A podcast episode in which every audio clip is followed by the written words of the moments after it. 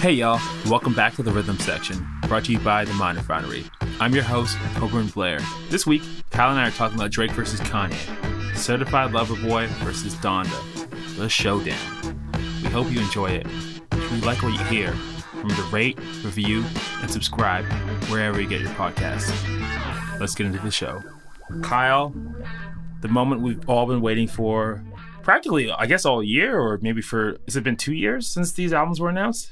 Yeah, I'm gonna say it's about two years, and I mean we didn't really even just because we had a little bit of a break. Uh, you know, we didn't even really get to it right away. So you know, we're kind of getting we're getting kind of getting to it after uh, the smoke is settling a little bit. Yeah, I mean, like we also had a lot to talk about with at least Donda, you know, on the lead up because it was announced for so long and there was like a stop and start. So I feel like you know we're kind of past it, and we've kind of given ourselves some time to sit with it though, which is something I appreciate about it. Yeah, because you know what, I felt one big thing, and it was there was like funny like Reddit comments about it.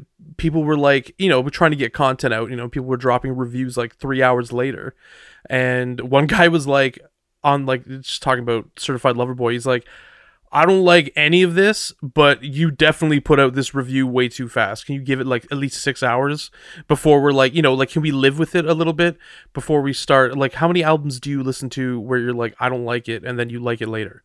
Yeah, and I feel like there's certain artists that like kind of put out albums that grow on me. Yeah, one hundred percent. Like, I feel like even with Isaiah Rashad, the album that we reviewed, reviewed on here, um, "The House Is Burning," I'm listening I'm, to I'm, it. I'm appreciating it more now, and I I found myself doing that a lot with him. But there's other other artists that I do that with too, where I'm like, they'll put something out, and I'll I'll sit with it for a couple weeks, and I, and I won't really like it, and then it'll kind of just take something to kind of grow on me. Also, the weather's changing a little bit, and that kind of helps with certain albums as well. Yeah, I think. Well, I think it definitely adds like that context and vibe, and but I think with the Isaiah Rashad thing is when we first review, like really kind of talked about it, we were almost wanting it to be like Sun's tirade, and like that's your first reaction is like comparing it to the previous, right? Because you're like taking, you're picking it up where it was left off, and then now that I listen to it, I'm like, okay, it's its own thing, and I'm kind of like enjoying it a lot more. Yeah, I think that's that's that makes sense as well. What's your what's your opinion on comparing art artists or art to the, the previous incarnations of their work? It's hard because like you know we talk about this a lot, especially with like Nas, where this guy comes out, he really puts out one of the greatest pop albums uh, of all time. Definitely one of the best hip hop albums of all time. One of the best first albums at such a young age, and then you have to run against that your whole time. Like you're not really you're competing with your own, you know, you're competing with your own skill and your own abilities, kind of, and like you, like it's hard to. How are you going to capture Illmatic again? So p- someone's got to have their whole career based on that, and like you, I, I feel this is such an appropriate topic for these two because these guys are nothing at this point but chasing previous works because they they've kind of put out seminal works. Yeah, but I I also think that like you know I had this conversation when talking about Donda with somebody, and we'll get more into this, and, and I'll probably want to speak on this again, but it for me it's like when I look at Kanye's work, I have to only compare him to himself. And like people are like, oh, well, it's years later, you know, he was making magic at the time. I think that like you should be able to context, contextualize and compare and com- contrast an artist to their previous work. Because Yeah. I think that speaks to, you know, their mindset, their level of ability, and, and who they are and who they were. So I think that Illmatic thing, yes, does hold, hold some weight, but Nas made great albums.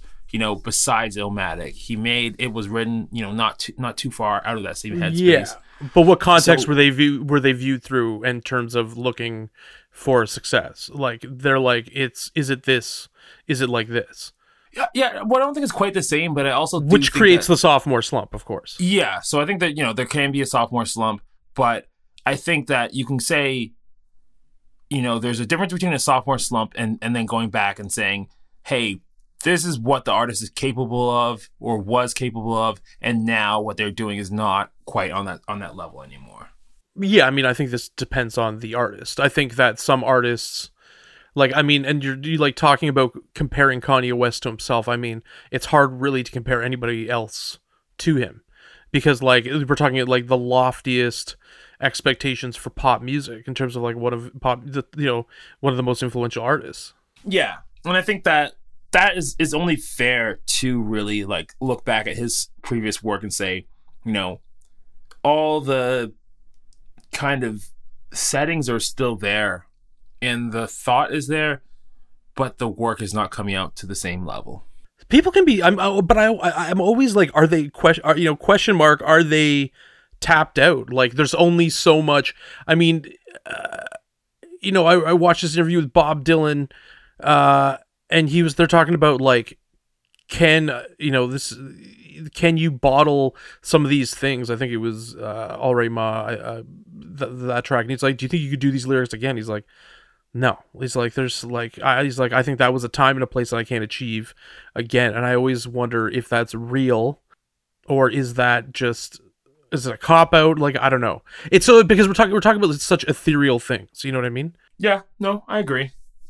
I definitely agree. like what is inspiration? How do you capture it? And like uh, have you can you say everything you need to say and express everything you need to express? And like at one point does following your own shadow appear? And like that's really kind of with the Nas comparison what I'm talking about is like you you start following your own shadow right? You're not like creating new ground. You're just like immediately putting the pressure to kind of move on. So it's it I, I think i'm glad we kind of prefaced this discussion with that because i think like these ideas and themes kind of play into what we're about to talk about Yeah, I think we should pretty much just jump right in because we've been kind of waiting to do this. So I, I kind of I think I want to start with the album that came out first. I want to start getting to Donda. Uh, so this is Kanye's tenth studio album. This is a body of work that we kind of have got to watch him make, and I think in counter to popular inter- internet culture today, this had a really big leak. I guess like you know, I guess when you get to this level though, like a lot of art artists and, and, and music is leaking. Like, because I know Drake had a bunch of leaks last year, and I think that when you have that many people, you know, sending music files all over the place, like you might, you know, spring a leak somewhere along the lines. But this album pretty much came out in, in its full at Yeah. the time quality. Uh, I want to say. Yeah depending on what your definitions are of quality uh, are at some points yeah I, I think you know leaking well i mean it's all the rage with the kids these days in the internet generation and such um, I would say it's it's less of a less of a thing these days because of like you know the rise of SoundCloud and uh, and Spotify and, and DSPs, right? Where it's like there's so much music to be consumed on hand, and I don't think people are as rabid for it as they were in like 2000. And, Uh, yeah, I think it's more like you're getting unreleased stuff leaked, stuff that wasn't ever meant to be released, and then all of a sudden that's happening. Yeah, I think that's fair, a fair assessment. I also wonder if people like know how to down like people don't download things I find as much anymore. Like I mean I still do and like I know some of the internet savvy people do, but like No, that's actually an interesting. Yeah, that's a good point. Like nobody's like who the fuck. I'm trying to think of the last album I downloaded. Like I get a physical copy or I stream, and there's really nothing in between. Yeah, I mean, I, I still I download from iTunes um because it's you know I like I like to get physicals for for vinyls, but I don't I don't always buy CDs any, as much anymore. But like the thing with iPhones is like you can't really download straight to them. No. And people I find don't use their computers to download and then transfer as much as they used to. Like I always see people celebrating when you know things hit streaming because like oh I can finally have this album. I'm like well you don't have a copy of that. You don't have like a hard drive with you know your copy of that album or that mixtape. That's weird. And like I get it. Like you know This one kind of just like it, it, it came out in incomplete. There wasn't really bits and pieces of it, minus like the screening parties, or Yeah. sorry, the listening parties. the listening parties. So what what do you think of Donda? I mean, the album alternates between like a dedication to his mother and a wider narrative that explores ideas, you know, like mass incarceration, his faith, his failed marriage to Kim Kardashian, elements of depression, you know, that he's feeling. There's times where I think it can really work, but there's like so much to get through that the intended messaging of the album and its weightier ideas kind of gets lost. Like overall, it's not written that well because you know editing and sequencing are a big part of that process, and in those terms, it's kind of short of the mark. What I did like, and I don't think he completely hit the mark with it, was that the sonic direction it was going. Like I, I enjoy like his sonic tangents and like where he goes from a sound standpoint. I mean, Kanye West has kind of like pushed the sonic needle and expanded what hip hop can sound like more than any other artist or producer for the genre, and I'm like pretty pretty and like that includes like now pop music as well. I'm pretty I feel safe in saying that. Like and it sounds like he's further experimenting with elements of drill and trap and much like he did on Jesus but uh, sorry Jesus but there's moments you know where there's like more ethereal vocal layering and synth and organ and you know that you would hear on something like Kids See Ghosts which I appreciated but that's when he's maintaining it. Like there is uh kind of you know again the, that lack of editing and sequencing and the kind of courage to leave things on the cutting room floor which is like so crucial. So kind of all the good work and that pushes the sonic buttons can be drowned out by stuff you know that's not that great. Like i have a list of like i would remove jonah remote control moon new again no child left behind. Some people are gonna probably rage at this i'm like re- remote control eh? That, that song's like one of people's top songs i feel like. I just i'm yeah but i'm like does is it like like is, um, is it matching like the rest what is the album what was it supposed to be? It's named after his mother. Like there's the speaking parts with his mother, and it wasn't like bundled up in in an in like an idea. It just became open ended for me. But like again, you can do this kind of like we'll put it this way: if you strip this thing down to like a fucking shorter album and you have remote control in it instead of maybe another track that I'm like, I'm sure it would be a great album still. Because like at the end of the day, you're controlling like the narrative and the sonic narrative, both the storytelling narrative, and that's kind of where it just kind of unmoors and goes goes off, right? Like I I mean th- that's and there's a lot, you know, the the part 2s and the reprises and stuff like that. It just becomes overwrought and I saw some people, you know, complaining in various spots, I think it was Twitter where, you know, they don't think that it being bloated is a proper criticism and I think that that is silly because editing and sequencing is one of the biggest parts of these things and pacing and all this and all of that is so fucking important. I think this is an example of that. Yeah, I think for me, I don't know. I don't know what to make of this album. Kanye lost me a long time yeah. ago when he said slavery was a choice, and I've you know made concessions to try and you know get back on board and and participate in whatever it is he's doing. And I find myself having a hard time to to get there and to care about what he's doing and, and to you know, sink myself in that world again. And this album to me, like there's definitely like 20 20 minutes of genius on here where I'm like, wow, this is a really amazing. This is, you know, there's still like the Kanye I remember in here somewhere, but it just bogged down with yeah. so much just bloat and so much extras. And, you know, I have a hard time telling who's doing what because like a lot of people in hip hop are sounding the same th- these days um, to some degree. So I have a hard time telling who's like popping up on here. There's some great gas features. It's hard to find them. It's hard to. I just have a hard time like playing, pressing play on a you know two hour long album and like trying to care about it and like you know I have to listen to it in chunks because it's too long for most commutes. And it's just like a lot of extras and a lot of bloat and a lot of songs that like I don't think I need and I don't know you know where I'm gonna take them with me and it just I feel like it's almost too much work for the genius that is on here. Yeah, and you don't want to have to like you spend a lot of time getting through to like what's you know the really the great stuff on it and that was kind of my that was kind of my issue with it was that it was just there was no like singular listening experience when going through this album. So there's good stuff in there. So if you're looking for a good album, yes, it's somewhere in there but it's just there's like for me it's just um there's too much of the other stuff and like I don't know I feel like sequencing and stuff was one thing he was so fucking good at and he was really good at kind of whittling an album down to some to it's it's you know to the core to the to the to, to the to the to the substance and um that is what's missing. It doesn't feel it doesn't feel like it's f- like a finished thing. It just feels like an unedited like manuscript almost.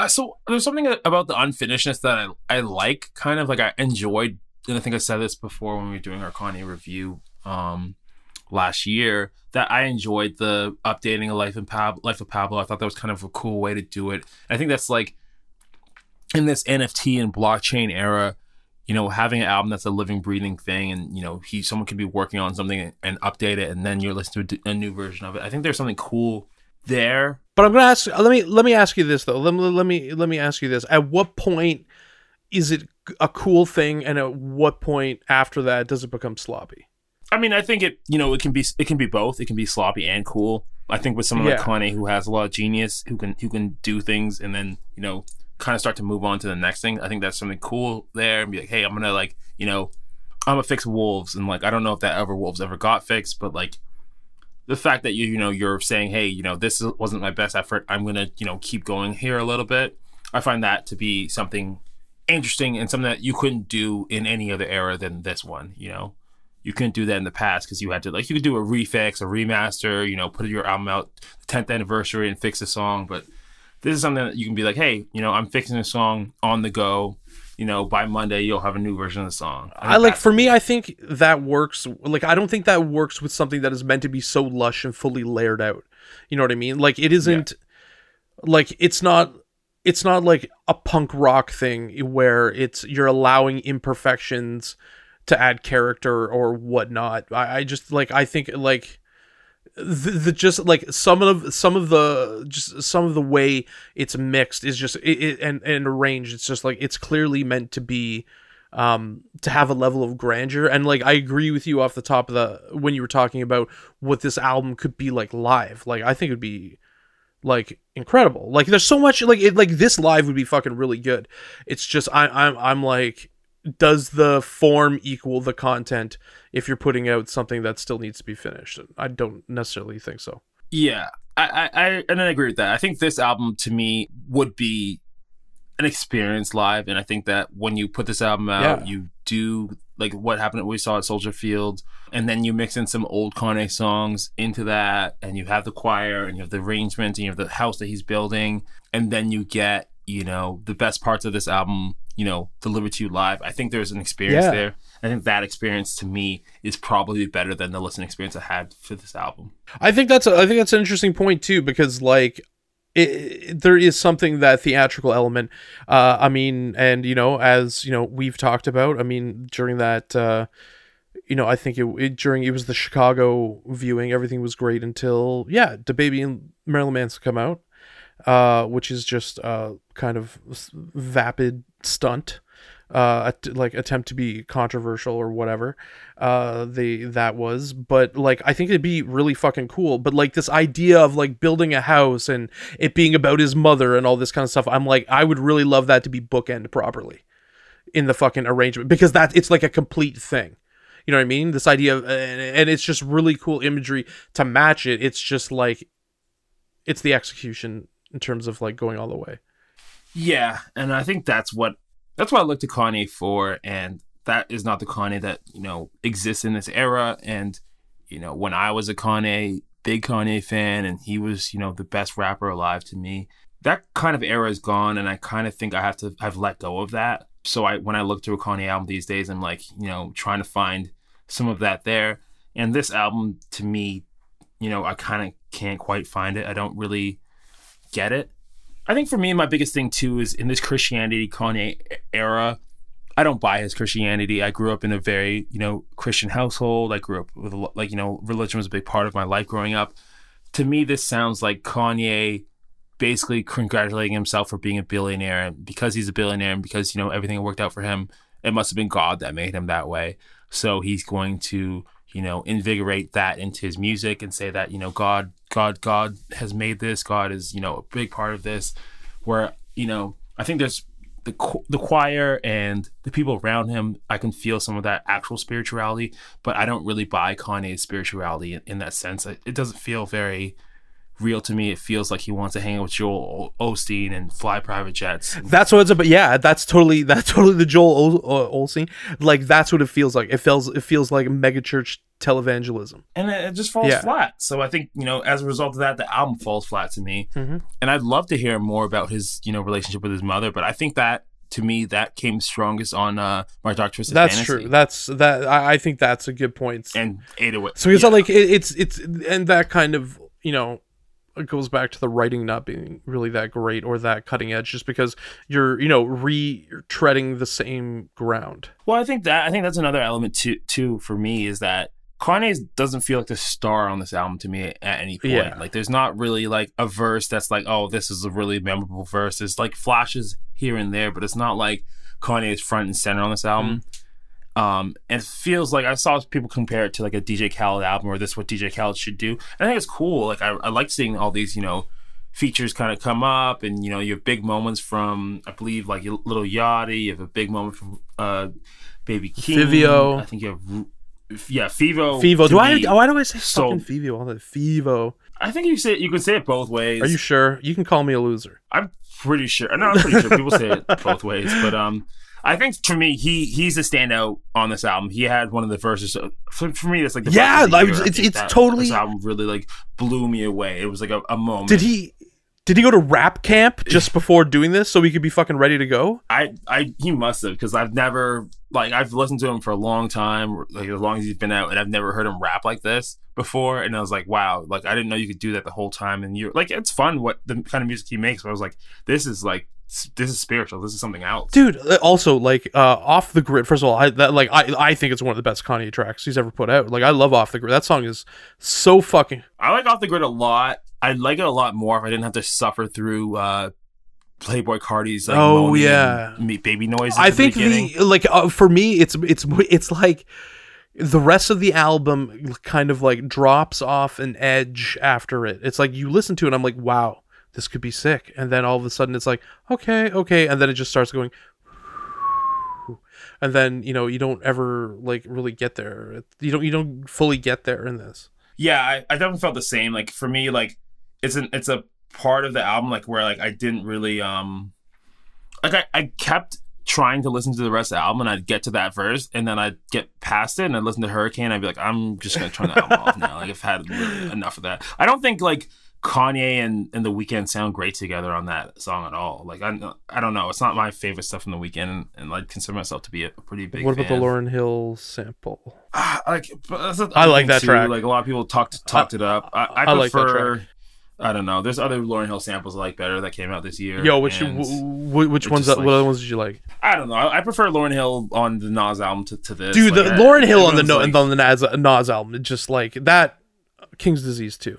Fucking listen if you haven't Yeah. listened to it, do it. Yeah, and also like by the time I get to that song, like there's like I'm like because isn't there like Westside Gunn on here somewhere too? And I'm like I, I can't I can never make it that completely like- completely lost. There's a really good Jay Electronica verse at the end of uh, Jesus Lord as well. Yeah, I don't know where that is. That's on Jesus Lord. Jesus I, I I keep trying to get to those like those parts, and people like, oh, this person's on the album, this person's on this album, and like I just kind of like turn my brain off by the time like you know I can never really. it's a make it. lot. I, I almost wanted like a stress cigarette after listening to it. Yeah, no, 100. percent What like what's your favorite song I'm on the back half of the album? on the back half. Okay, so the back half, I'm gonna say probably. I really enjoy. I liked Pure Souls. The back half of the album and Jesus and um uh Jesus Lord, uh the one with the Jay Electronica, fucking uh the Jay Electronica verse. Like it's really good. Like it, it just like it comes out, and I was like writing notes about how I would like eliminate and resequence the album, and I would almost like close with that song, let the Jay Electronica verse take you out,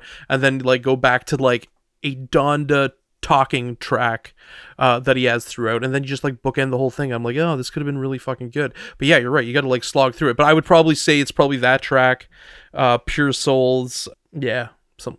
I like the front half much better. Yeah, I don't- I don't, know. I like, I like the Larry Hoover Jr. speaking part. I thought that was really cool, and it was there was a kind of story that he was telling there. And I think when you mentioned like you know what the album's themes are about, it seems interesting, but um, I don't know, just very like muddled. Well, because you can't like okay when you're using when you're trying to express things like and like as you know I'm a white dude I can't talk to like the effectiveness of the imagery he's using and that kind of stuff in terms of like what he's saying about you know the black community and that kind of things but like from a like editing standpoint and from a like like making subject matter have an impact in what you're doing right like things like that can't get muddled. They're supposed to be powerful and like again, you have this like awesome Jay Electronica fucking verse in a song that like has like it, it really has some weight and some, you know, and some importance to it and it's just you don't want those moments to be like in this muddy water of of an album Yeah, and I think I'd agree. Like, what do you think about the Kid Cudi feature on here? i don't like it i don't like that track No. I, I also didn't like what they did with like Pop Smoke on here. I thought Also, like, where the fuck are is this recording from? Like, you know what I mean? Like, uh, this is my thing about like people who pass away, especially as tragically, you know, as as he did. It's like I understand. Like, at some point, you have to preserve the legacy of what exists, and then just like throwing it on this amidst all like if you really want to be you know show like like some real respect and some big upping it's like give it its due and not just th- throw it in there because that's how it feels Yeah, I think like that's like there's not like a lot of care taken to, to this album. It was kind of like I think you know it's, we're coming up on it, but like I think the whole Drake thing just really clouded this album. yeah you can't be following we talked about this you can't be following someone else's narrative for a fucking 27 a- track album like it's it, like you can't you got to be like you got to be precise and you got to zone in and you just got to create like also like Drake has a gravitational pull that listen you could put out a fucking album of staggering creative importance and he, Drake could still debut at number 1 at the same time or the following week. You can't be chasing like ideas like that and beefs which are stupid in the first fucking place at this point and especially with these two artists. Like it, you, you have to follow your own musical narrative. You have to do your own thing. You have to not worry about that. You don't need uh, like fans in the background waving their hands while you're trying to make a foul shot. Just do your thing. Make it self-contained. Make it an expression of you, and not about like ego and shit. Yeah, and I think that like you know that also really muddied this album though, because it's like it's just, uh, you know it's called Donda. It's supposed to be about your mom, and then that kind of gets lost in the mix. So it's like I don't know, you know, what this album is saying. I don't know what its message is. It's kind of like about God and supposedly your relationship with God and maybe the demise of your marriage and you know your mental instabi- instability. But then like I think you know it gets obscured by everything else. You know what? What was like the living in the Ben Stadium? Like, what did that amount to? What was that about? Well, it depends on uh, well, one, what do you feel about okay, like how do you feel about the effectiveness of the listening parties before we get into like into that specifically? Like do you think it was cool? Do you think it was a cool way to develop the album? Did it like is it represented here? Like what do you think? Um, like I think it was kind of cool. Like a lot of people really engaged with it. I I know, like it didn't seem to work on Apple, and you know I was excited initially, and then I kind of like lost interest. I didn't really watch any of them, but it seemed like a cool thing to do. Like that whole talk yak thing that he put out, where it could play the album. Yeah. it. It seemed like a cool thing to do. There's some some innovation there, but like I don't know, it didn't really like come together full circle. like it didn't lead up to like it didn't lead up to the album like a like a level of precision or a level of like tightness and you know what I mean? Like I guess like when I heard he was going to do it I'm like this is going to be like kind of focus grouping it. That's kind of an interesting idea. But yeah as far as the actual act of doing it i did think it was pretty awesome and like a pretty kanye west thing to do. Uh some people were giving him a hard time for it. I was like okay i really hope you're giving like every other rock star who does way more fucked up shit than that. You know what I mean? Like, listen, it's it's fucking popular music, uh, rock music uh, for uh, decades upon decades was littered with publicity stunts, and this uh, was something that I, I I- think that was part of it. I think uh, he thought he was doing something particularly epic. Um, I thought if he okay, you know what really would have been cool? I'm like, is this guy gonna live in the stadium and then pump out a fucking like a final version of this album? I think that would have been kind of a cool thing to see like unfold in real time. But it just became like we have three listening parties. Yeah, I thought he was gonna maybe go on a tour. Like I, I, I don't really get what that ended up being about. Like it was, I guess maybe like he tested the whole album out in the stadium, which is, it seems cool to me. It's like yo, makes this mix right for the stadium. That yeah, which, Which, you know- like, do you think that that was the case? I'm Yeah. hoping so because I think that's you know it's gonna make the live show better and like the the building of the house and stuff like that. It seems like a really cool like live show, live. Experience. And that was generally my um, response when people were like, "Why is he fucking doing it in a stadium?" I'm like, because he makes his. He's probably making sure that it's like graduation, taking you know hip hop to like one of the biggest stages it can possibly get from a from a grandeur standpoint, and that kind of thing. And just you know, I thought it was just an extension of that because he thinks like that, which is why he's you know one of the most important art important artists of the last little bit. Yeah, yeah. No, I think I think you're right. Uh, so, what did you think about, or can you explain a little bit about Todd Rundgren's comments on the album and what his work experience was like on So it? Todd Rundgren and this I saw this today for the first time, like a couple hours before you know we we start rolling here. Uh, Todd Rundgren, obviously a you know a uh, a rock legend, uh, and you know someone that like Trent, like even modern guys like Trent Reznor, uh, work with, and you know, uh, you know, cite as an influence. And basically, he had come in to do sessions. I think it was guitar and piano. I can't quite remember off top of my head, but he was upset because he felt that the album was, you know, kind of rushed out, and that you know. It, it got lost in Kanye West trying to one up Drake, uh, basically, is is what he said, and like he felt that that was palpable in um what he was do- in what he was doing. Yeah, and I think that like you know hearing that from someone who worked on the album and what he he he called him a really funny word. I really liked his comments on there. What the fuck did he say? D- delineate. Delineate or something like that. He just called him a shoe designer. This guy's like a shoe designer. He doesn't know what he's doing. I mean, Todd Rundgren is, I mean, like the guy is like a pretty big producer, like you know, in in his own right, and you know, he's worked on albums by like New York Dolls, Badfinger, like Grand Funk Railroad, ch- fucking XTC. You know what I mean? He fucking contributed to a Bad Religion album. Like he's he's someone that people you know think is important, and that's why Kanye West works with him. Kanye West, that's what he does, but it's just you know like yeah, what is he says he's he's just a delineant at this point. Nobody would regularly make records like that unless they had stupid money to throw around. Nobody rents a, rents a stadium to make a record in. Nobody flies the entire world Yeah. hip hop in just to croak one syllable so you can say that everybody was on it. Exactly. And I think what basically his comments spoke to a lot about this idea of it being overwrought and bloated, which is like seems to be one of the most popular terms uh f- you know to describe it which again I think is perfectly viable especially like when you're, you're hearing Todd Rundgren. And again Todd Rundgren knows the man has produced the man has been in music for a long time. I don't think he's obviously at the pop music influence and scope that Kanye West has been but Todd Rundgren is still an important musician.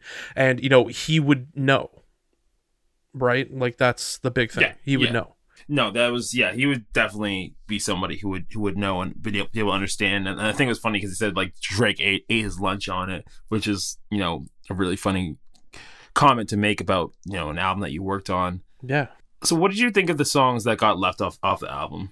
I mean, I'm kind of like good they got left off the album. Like I don't like you know what I mean. Like I'm glad something got left off the album. Well, specifically, I want to talk about "Life of the Party," the song So- with Andre oh, with Andre 3000. Yeah, yeah. I mean, Yeah. like, uh, listen. Uh, when's the last time we heard uh, Andre 3000? Was it wasn't Ventura? Was it like the the opening track with uh, Anderson .Paak? And was that the first? possibly. And first of all, I love that feature. Like it's fucking awesome. Just like kind of like done as the outro, like as a long extended outro. So I mean, it's if you're gonna get Andre Benjamin out there, I think that uh, you know, like uh, fucking, we all want to hear from him. We all miss him. So I mean, that's kind of disappointing. But like, I don't know. I'm like, thank you for leaving other stuff off the album. But for me, that song is one of like the best produced Kanye songs I've heard in a long time. Andre 3000's verse is really beautiful and heartbreaking about the death of his mother. and that's the and that's like the kind of the frustrating part is it because like that song would be kind of like perfect so i'm like of the other stuff i think a lot of it is extemporaneous i don't think that this track is but i just kind of have a jaded response to I mean, it. I I think I think it is because it's like what Kanye's talking about on it because Kanye uses it to vent at whatever he feels about you know his beef with Drake. yeah and his- that's the and he's rapping about like shoot his shoot his Yeah, and that's stuff the- like that it's just like this is the pro this is the problem when you contribute a verse is that like first of all how many verses do you think kanye west just has of people at some point somewhere like you don't I mean he definitely has Soldier Boys somewhere. he definitely has soldier but like if you're andre like in terms of like expressiveness and emotional impact of like verses that and and and and, and, and the lyrical content what he does like he, Andre Benjamin's fantastic. Like his stuff is really, really, really fucking great and really thoughtful. And then like that was the thing, and that and that track would have kind of been you know with the you know a less ridiculous situation on the Kanye verse, just been like really good, and kind of matched like an emotional tone that he was going for. But then all of a sudden it's like. Well, it gets lost in yeah. What you're saying is the the fronting, you know what I mean, and I feel like the Andre verse is supposed to be the opposite of that. Yeah, I think that like that's that verse to me is such a grounding verse, and the beat sounds like vintage Kanye production. The sample is beautiful, and then Kanye just rapping about nonsense, and it's just really, really. I think you know, despite it being left off the album, I think in some ways I want the Andre 3000 verse on here. In other ways, I really think that album, that verse by Kanye, kind of just speaks to how out of touch he, he has become. So it's like, in order to preserve the Andre 3000 verse, we have to leave it off the album, just rather than having all this bullshit sully it. I like that. I'm fine with that. Eh, I don't need like I, I like we can go back all like back and forth about you know missed opportunities on this. I think.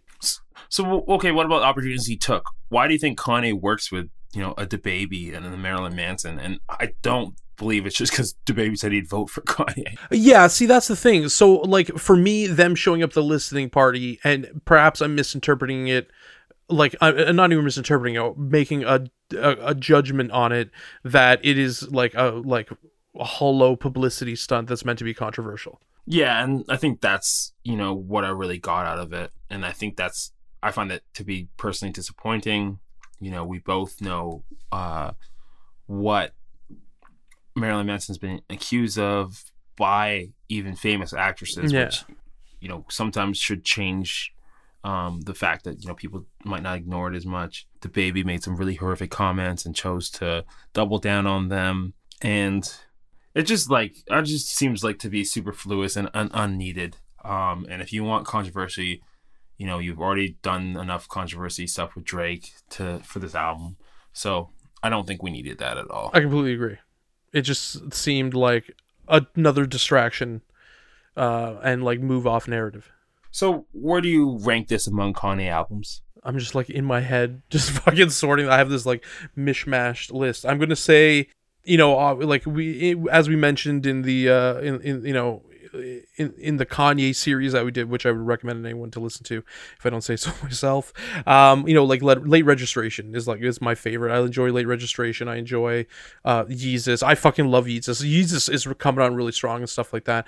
But like for me, this is like on the bottom of the list. This is, you know, I don't like I like it better than Ye. I like it better than Jesus is King in terms of studio albums, and that's really where it ends for me. Yeah, I think you know I probably have Jesus is Yeah. King all the way down there. I have Ye all the way down there, and this Yeah. for me sits down there as well for Kanye albums. But I think you know the people who came and brought their all to this, you know, really deserve their flowers. Fivio Foreign, um, you know, Yeah. Baby Keem did well. Roddy Ricch was on there. Jay Z. uh, Young Thug. like, there's some good features on it. that was so bad. yeah, I mean, that yeah, was, it was. was so I have a question. Jay-Z I have a question. What restaurant do you think he recorded that verse on his cell phone on in? Uh, are we talking the wa- It's the washroom at Spago, Oh, the Tavern I- on the Green. Uh, yeah, it's it was what I don't know. It was bad. Um, yeah, this is this for me. Like, this makes me kind of question if if I want another album from Kanye at this point. Yeah, because like I don't know, I can't. Do you want to go through even just going through the release? Like I can't, like I can't, I can't go through that again. I'm just like this. I went from excited to intrigued to my eyes almost rolling out of my fucking head for uh, like two weeks. So I'm just like, uh, like I, at this point, I'm more like there's a lot of other people where I'm. I, I want to know. I want to hear more from them and you know get more because there's a lot of artists who are putting out fucking a stupid amount of really good and important music. Yeah, yeah, I, I agree with that completely. I think that there's a lot of artists who are putting out really good music. I think there's a lot of albums that I've heard this year that are better than this album. All these fa- the fan bases, Um, both of these fan bases being like album of the year. I'm like, you're out of your mind. Like, like, like the the, the Yeah, Little and Simz album that just dropped on the same day as the fucking Drake album is gonna be probably in my top three albums of the year. My I'm like I'm listening to it nonstop. Like it's and we're gonna review. We're gonna talk about it probably next episode. But like there is like there is some really and the title of the Creator album. If you're looking at someone who's releasing music at a very high level, like I like I I've listened to these two. I'm not saying to compare it to Tyler the Creator, but I'm saying like that album like it sounds like some like like it, it sounds like a creative expression. Yeah, and I think that you know because of the size of these two artists, you know, they're always going to be in people's heads, but I think there's better music out there and, and you should be listening to that. So let's get into, you know, the other half of this episode. Um, you know, the album that kind of lives beside this album, and let's talk about Certified Lover Boy. So Certified Lover Boy is Drake's sixth studio album. It is an album that he announced, I believe, last fall. We got a trailer for it in spring. It was initially supposed to come out in January. Um, it arrives almost six, almost nine months later. Um, so what did you? If you like Drake, album? this is a really good album. Nah, not really good. It's a good album. If you like Drake, you know, if you like Drake, you're gonna enjoy this. I will say this about the album: there's fun moments, and with Drake, there's always a level of you know interactivity in terms of the releases. Like it was an event. People were, it was memes. People, you know, saying funny shit on Twitter, and just you know, like especially if you're from Toronto and you, Drake drops an album and it's got some great tracks on it. You know, like even even if it's not the strongest album, it, it's still a fun. You know, I enjoy the communal experience of a Drake release, and you know, like there's moments on this album where he moves back into familiar people are out to get me subject ma- matter, and like in fairness to him, he's the number one artist in the world, so you know there's going to always be pushback, but like there's some fun, as I said, there's fun moments despite like kind of my lukewarm reception to it. I mean, I don't even think it's a bad album per se. It just doesn't move the needle for Drake in terms of his craft. When I hear like when I heard Scary Hours 2, I'm like, this is what I want to hear right? Short EP, I understand, but I'm like was vibing off it, and I think this album retreads a lot of the same ground. And I don't want to be meh on a Drake album. You know, even beyond music, I think our, our appreciation for Drake. Uh, and what he does for the city is evident and how he supports it and you know supporting toronto artists is a big part of what we try to do so obviously drake is a, a fucking you know a great example of that so i don't you know, I don't like. I'm not a Drake hater, but this album didn't really grab me. It didn't speak to me, and I think if you're evaluating Drake's career years from now, this isn't going to be one of the noteworthy ones. Um, but I think there's definitely going to be some tracks we're still talking about for sure. So yeah, I think I think my opinion kind of differs on this album. I think to me this is Drake at his best. Uh, I'm not saying that is his best album, but I'm saying that this is you know with you with um take care nothing was the same obviously his first studio album. I don't think it kind of belongs with his great albums but i think those two albums are some of his best albums. But i think those albums kind of come up in an era when he was kind of still establishing himself. And we didn't know what he was going to be yet. Nothing was the same more so. He was kind of that's an interesting notion though. That's an interesting notion about familiarity and you know it's like you lose a little bit of that element of surprise and discovery and that i feel that could affect it you know Exactly, and then and then I think you know if you're reading it's too late, you know he he self describes as a mixtape, so I don't put that in his album contention. More life he he describes it as a playlist, so I kind of take that out of contention there too. And then with views, I think views becomes clouded by this Meek Mill beef and this ghostwriting allegations, so there leaves like a bad energy kind of hanging on that album.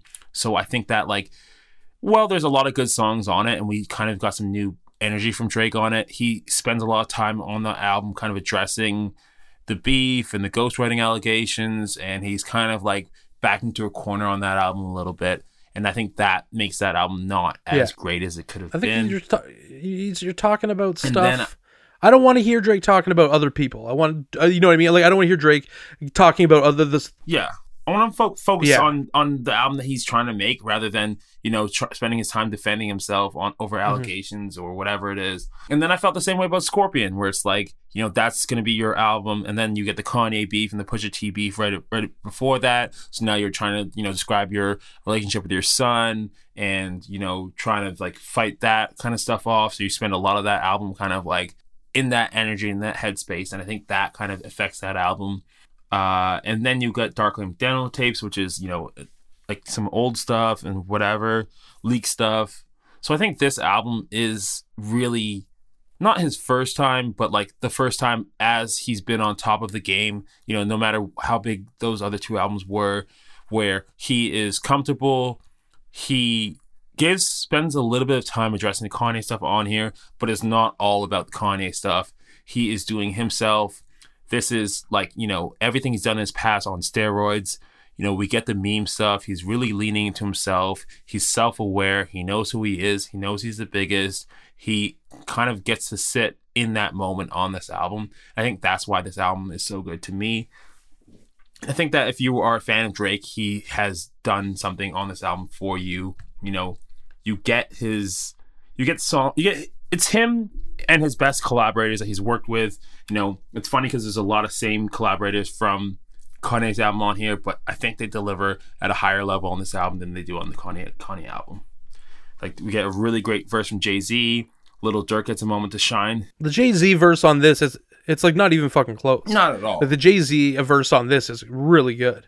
Yeah, it's amazing. I fucking love that track. Like it's it, it's like there. Listen, I, there is some fucking uh some really good music on this album. I think too, like it's coming out at an interesting time though as well, where like the world's kind of in flux. But like you know, if you were outside and if you were listening to the radio, like I think this album would be an album that would take over, and I think it would grow on people. It's growing on me a lot.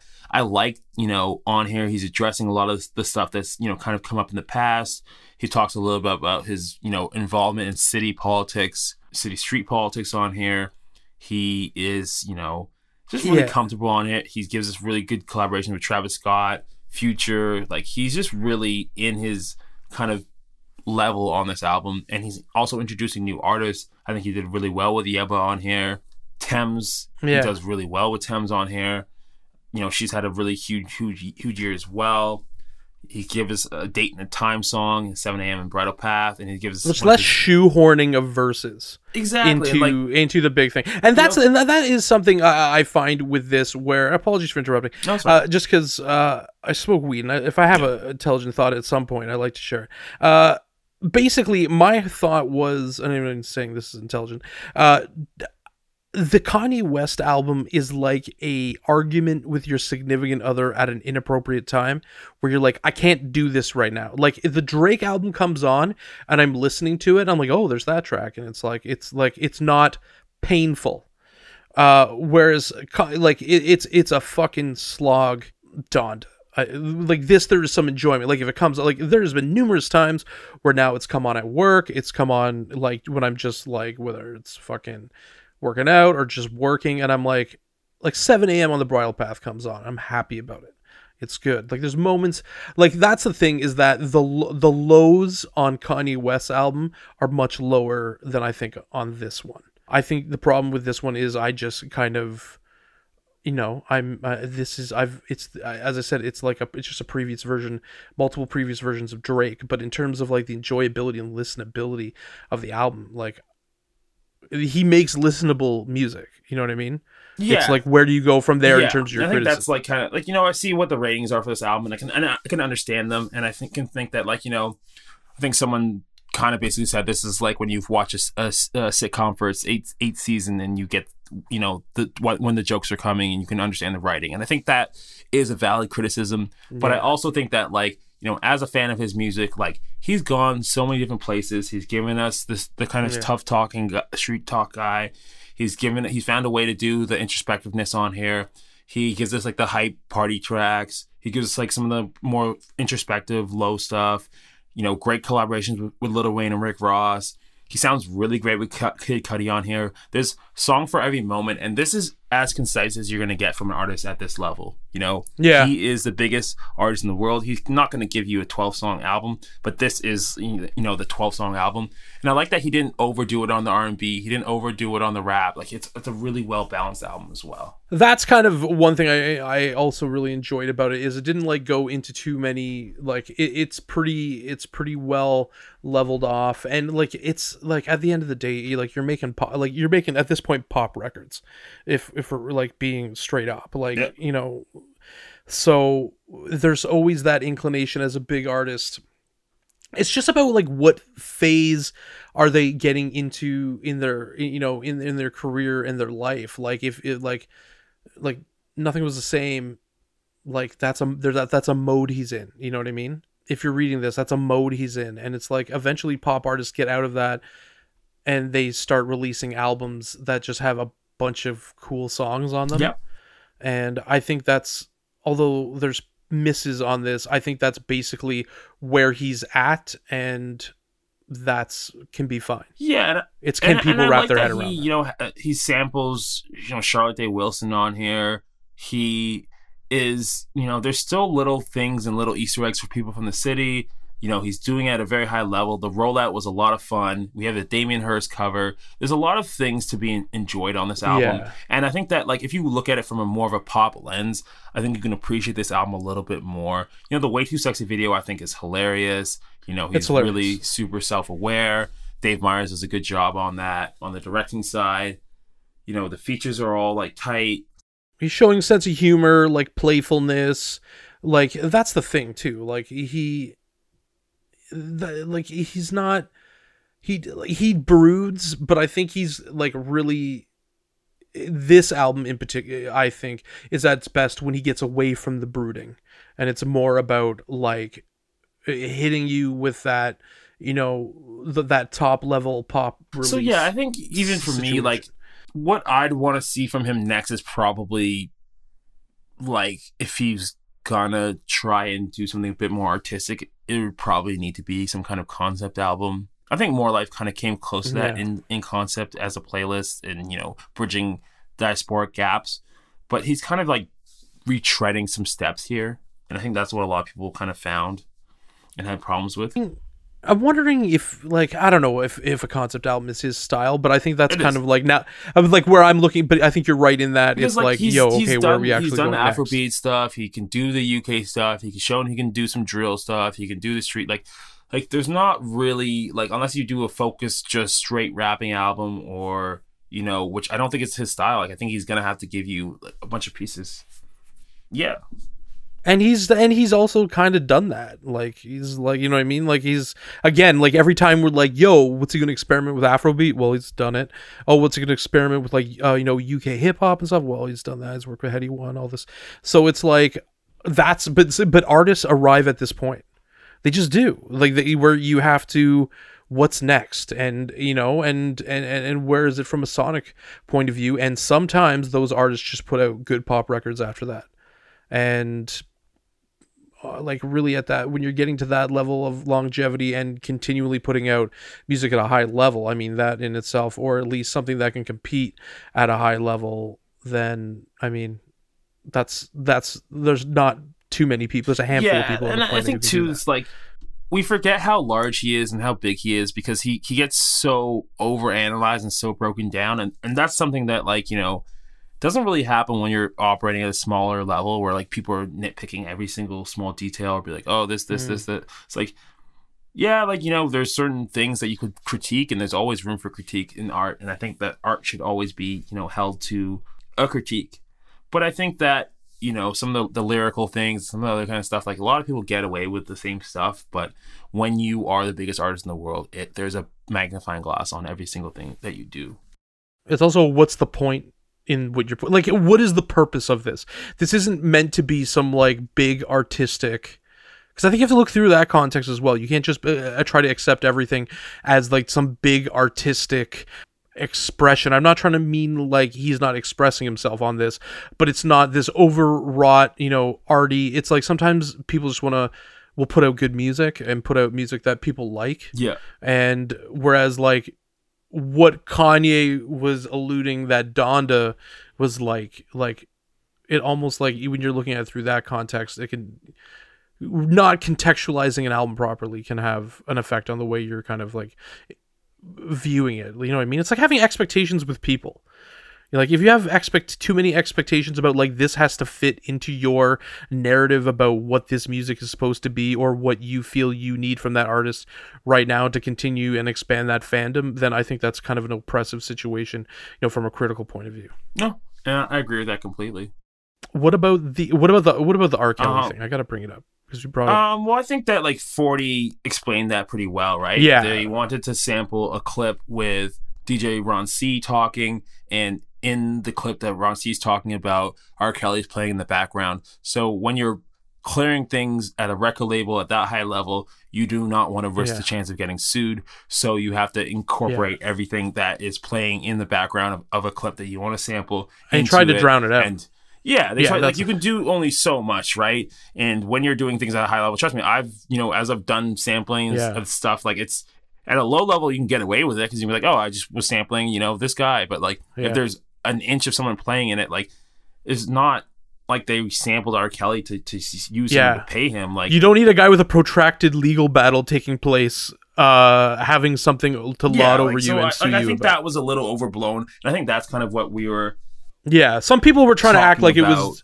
About as Yeah, well some people were with, trying to act like it was the debate, Manfred class. debabian Yeah, you're acting like he's like Yeah, paying money and stuff like that. Like you're like, oh well, he sampled R. Kelly. It's like, no, like you don't even know exactly what happened. You just see the the name there, and it's like, oh well, he's you know doing. I think it's like a little overblown to me, and I think that R. Kelly should rot in jail forever. But um, 100%. I also don't think that like you know you want to risk you know having someone li- listen to something at some label and saying, hey, there's a there's you know this song's gonna make you know. $25 million so let's sue for you know all of that money because you don't want that happening to you yeah, exactly. And I think I again, I think you know, forty kind of outlined. He said, "Yo, you can barely even hear it now. Like that wasn't a choice we made. That was more like we made it, and in order to put it out, we had to yeah you want to do that. you want to clear everything. You have you have legal teams at the, at this level. You have huge legal teams, and you have people that it is their job to be able to say, "Oh, well, this is Ron C talking, and this is owed to you know X company, and so we need to sue this company." well, they have to get do E and. O for this at this level. Oh yeah, Oh yeah, for sure. It's hilarious, dude. Because E and O for a film is so fucking like it's terrible. And then I just realized, for like, there's so many little like nuggets. Like, imagine having to do the E and O on like Paul's Boutique when it originally came out, like insane. and they had to like invent fucking sampling laws because of it. Yeah, Uh, yeah. I, I mean, it's like I find with the with artists like Drake and Kanye, like it, it's again like, and we had talked about this before, just like the fans and like expectations and. I felt like emotionally worn out from these two releases. I like it just like just from other people's reactions to it, and like this camp being like, "Yo, Drake is shit," and this camp being like, Kanye's washed or whatever, which may be true. I don't know. Um, but like, I don't know. I, I just felt that there was a lot of, you know, chest thumping about both and, you know, talks of album of the year and all this kind of stuff. And Kanye's still a visionary and all this kind of stuff. And like, I just was like, okay, well, this is a little bit more overwrought than your standard releases. But I mean, the intensity of the fan base. yeah. just you know, megaphones when you get to artists of this level, and you know Yeah. now they're directly competing, and there's the Billboard campaign, and you know there's back and forth, and then Drake leaks "Life of the Party," and and if you listen to "Life of the Party" and then you listen to 7 a.m. and Bridle Path, I think it makes 7 a.m. and Bridle Path even better because Yeah. he's really addressing every single thing that Kanye is saying on there. But you know, I think it's just like it's gonna people are gonna be loud. They're the biggest artists in the world. You know, both legends in their own right. And I think that you know everything's gonna be overblown and loud. So you gotta kind of drown out the noise and, and form your Mhm. own opinions, I or just listen to our opinions. Yes, especially just listen to our opinions. It's been fun to review both these albums. Is there anything else that you want to say on these? I'm looking forward to talking about some awesome albums that came out at the same time and just after these because I think that like there was a gravitational pull with these. And you know obviously we're going to talk about Drake. Uh you know we're fans but also it's you know we're fans of Kanye too but you know like it's Toronto stuff.